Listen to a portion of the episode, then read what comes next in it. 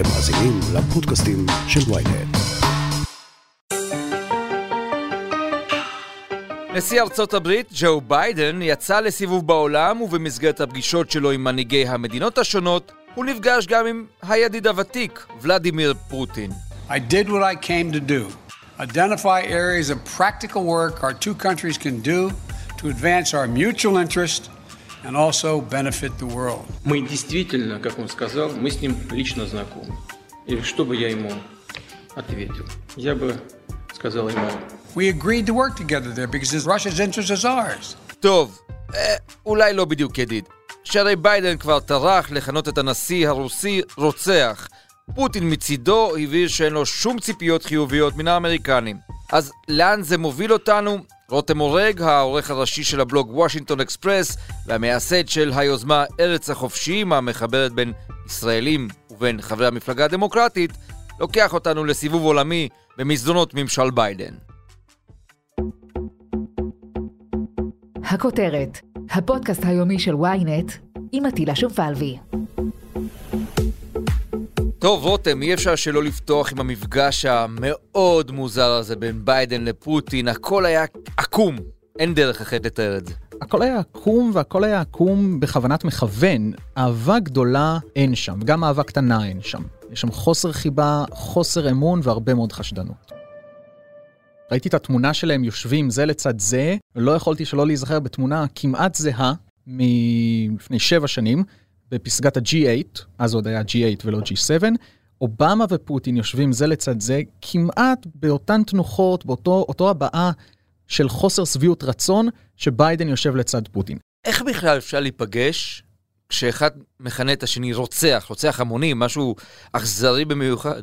צריך רגע לשים פה איזשהו קונטקסט היסטורי. ג'ו ביידן הוא הנשיא החמישי מאז תום המלחמה הקרה, קלינטון, בוש הבן, אובמה, טראמפ, ביידן, אבל הוא הנשיא הראשון שמגיע בלי איזשהם ציפיות מיוחדות מרוסיה. ארבעת קודמיו, כל אחד מהם בדרכו, ציפה לאיזושהי צורה של שיתוף פעולה עם מעצמת העל לשעבר, שהיא עדיין כוח עולמי, מאוד משמעותי ומאוד משפיע, ולביידן אין את האשליות האלה. ביידן יודע טוב מאוד אם יש לו עסק, ופה אי אפשר להימנע מלהזכיר איזו אגדה אורבנית שקשורה בשני האישים האלה. כשבוש היה הנשיא והוא נפגש עם ביידן, או הוא נפגש עם, עם פוטין, הוא סיפר, פגשתי את האיש, הבטתי לתוך עיניו וראיתי את נשמתו.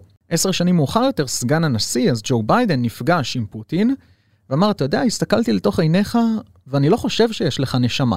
אז פוטין בחצי חיוך עונה לו מצוין, אז אנחנו מבינים אחד את השני. עכשיו, כמו בדרך כלל עם אגדות אורבניות מהסוג הזה, אי אפשר לדעת אם זה נכון או לא, אבל אני חושב שזה מאוד תופס את מערכת היחסים שלהם. ביידן הוא...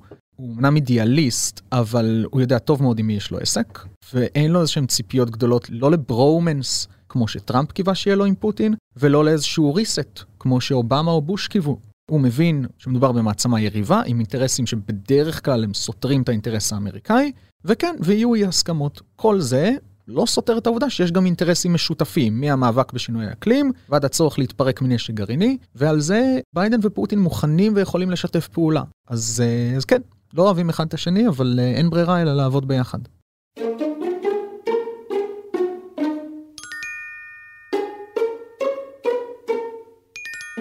אולי הבעיה המרכזית כרגע בין ארצות הברית לרוסיה זה בכלל לא נשק גרעיני, אלא מלחמת הסייבר, המכונה מלחמת העולם השלישית שכבר מתרחשת. זה סייבר ולא רק סייבר. ביידן בפגישה שלהם הדגיש כמה חשוב לו שפוטין לא יתערב בדמוקרטיה האמריקאית.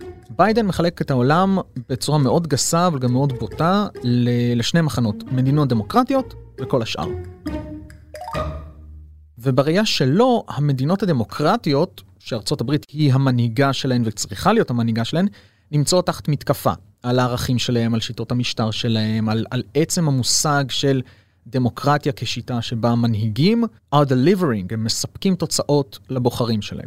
והוא דרש מהנשיא הרוסי שיפסיק להתערב בדמוקרטיה האמריקאית. והסייבר הוא רק רכיב אחד בתוך ההתערבות הזו.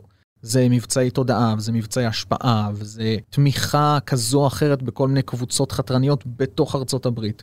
ולא רק בארצות הברית, אלא בכלל בעולם המערבי. וזה נכון, זה הרבה הרבה מעבר לתחרות הגרעינית שאנחנו מכירים מימי המלחמה הקרה, פשוט כטכנולוגיה היא אחרת. הנטייה שלנו לחשוב שממשל דמוקרטי הוא הרבה יותר פתוח לעולם. כלומר, הוא נוטה אפילו לסוג של פשרות, רק כדי להרגיע את הרוחות, פחות מלחמות, פחות מתיחויות. במקרה הספציפי הזה של ביידן ופוטין, של ארצות הברית הדמוקרטית כרגע, מול פוטין הוותיק, נדמה שביידן מוכן טיפה להעלות את גובה הלהבות, הוא מוכן ללכת פרונטלית ראש בראש עם פוטין, על נושאים מסוימים. זה נכון. אני לא חושב שזה קשור בכלל למדיניות יונית או ניצית בהקשרים כאלה או אחרים, אלא זה באמת היכרות מאוד מאוד מעמיקה של ביידן עם האיש, ושום אשליות לגבי הרצון שלו והשאיפות שלו, ובמקביל, ההבנה שיש פה סדרי עדיפויות. תסתכל על נאום מדיניות החוץ של שר החוץ בלינקן, מתחילת הממשל. We've set the foreign policy priorities for the Biden administration by asking a few simple questions. What do we need to do around the world to make us stronger here at home? And what do we need to do at home to make us stronger in the world?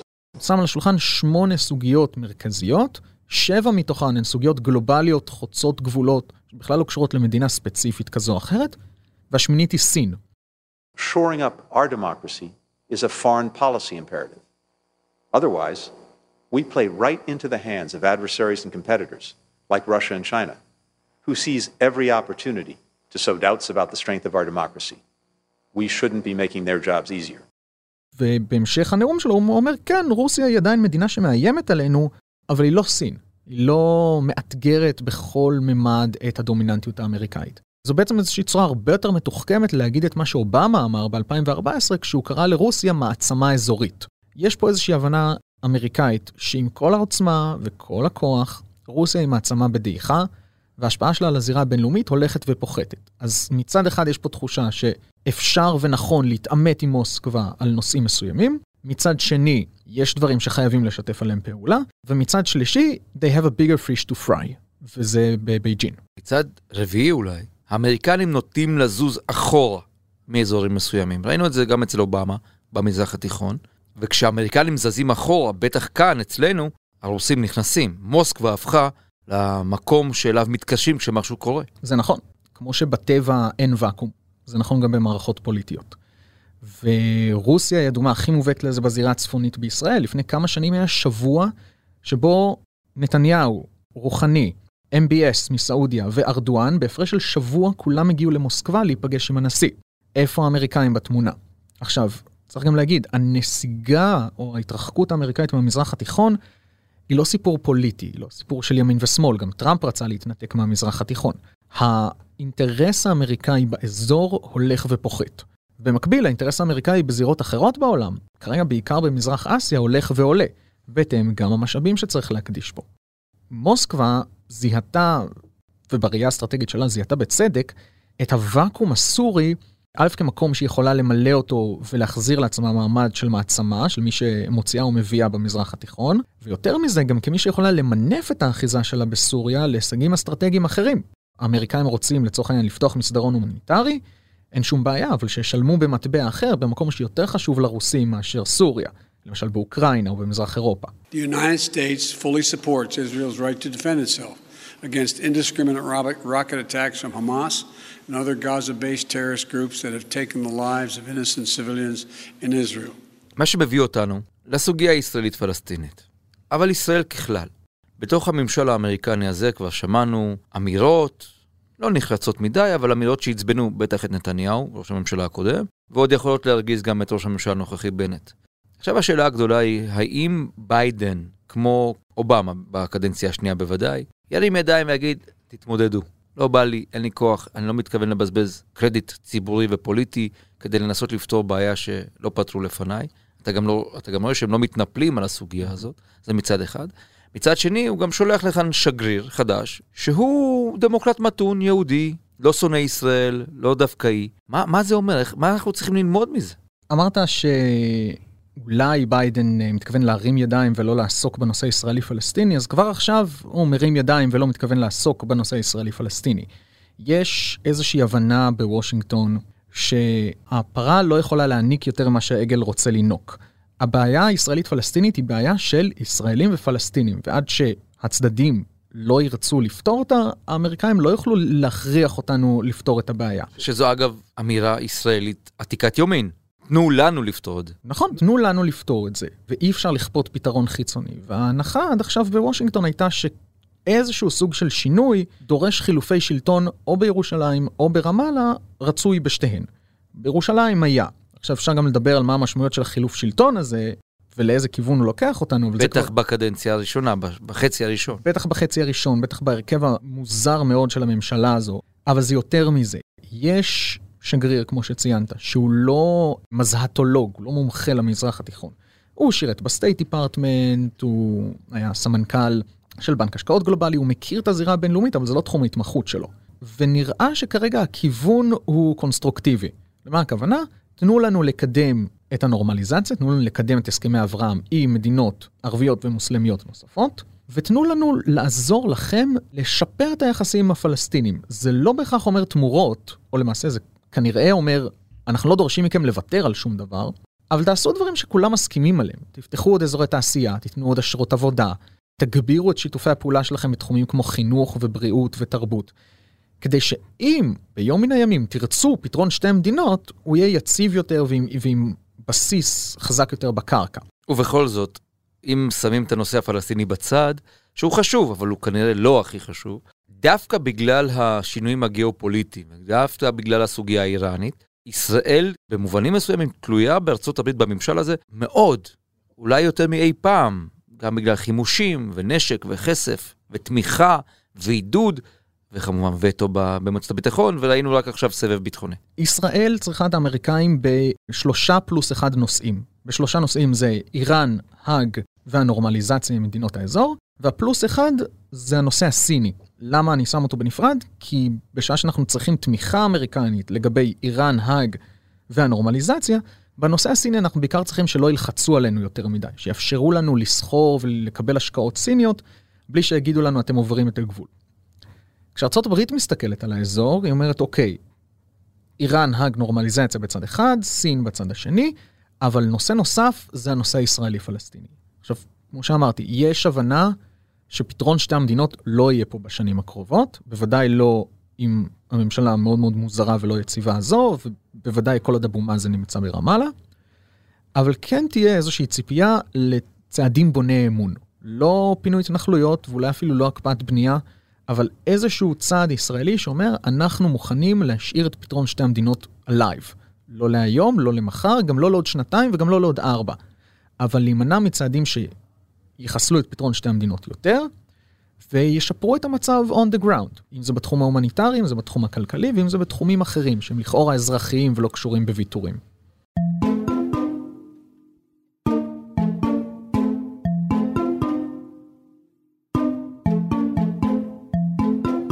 אם אני עושה מן סגירת מעגל שכזו, מצד אחד חייבים את וושינגטון, מצד שני וושינגטון זזה אחורה, מצד שישי היחסים המאוד מיוחדים שהיו בין נתניהו לבין פוטין כרגע לא קיימים, כי יש ראש ממשלה חדש, שר חוץ חדש, ולכן אני תוהה איך כל הדבר הזה מתחבר, שאתה גם רוצה להיות בסדר עם הרוסים, בגלל סוריה וזירות אחרות, וגם רוצה להיות טוב עם האמריקנים, והאמריקנים והרוסים לא בדיוק בסטיז, איך חיים עם זה? אז מילת המפתח פה היא אינטרסים. תראה, זה נכון שמערכות יחסים אישיות הן חשובות והן תורמות, וזה תמיד טוב שיש כימיה טובה בין מנהיגים.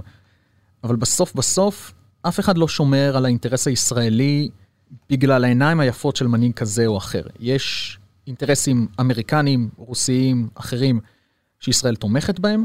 יש אינטרסים אמריקנים, רוסיים, אחרים, שישראל יכולה להזיק להם. על זה מבוסס שיתוף הפעולה. וזה גם מחזיר אותי גם לשאלה הבילטרלית ארצות הברית ישראל. וושינגטון נסוגה מהמזרח התיכון. התפקיד שלנו הוא למצוא את המקומות האחרים, את האינטרסים שלא קשורים במזרח התיכון, שבהם אנחנו יכולים לסייע. הדוגמה האינטואיטיבית, ואולי גם הכי חשובה עם הממשל הזה, זה שינויי אקלים. ביידן שם את המאבק בשינוי אקלים על ראש, על ראש שמחתו, ובצדק, וישראל, עם המומחיות שלה בתחומי טכנולוגיה, כל מה שקשור בהתפלת מים, באנרגיה מתחדשת, בחקלאות חכמה, אנחנו יכולים להיות מעצמת אקלים.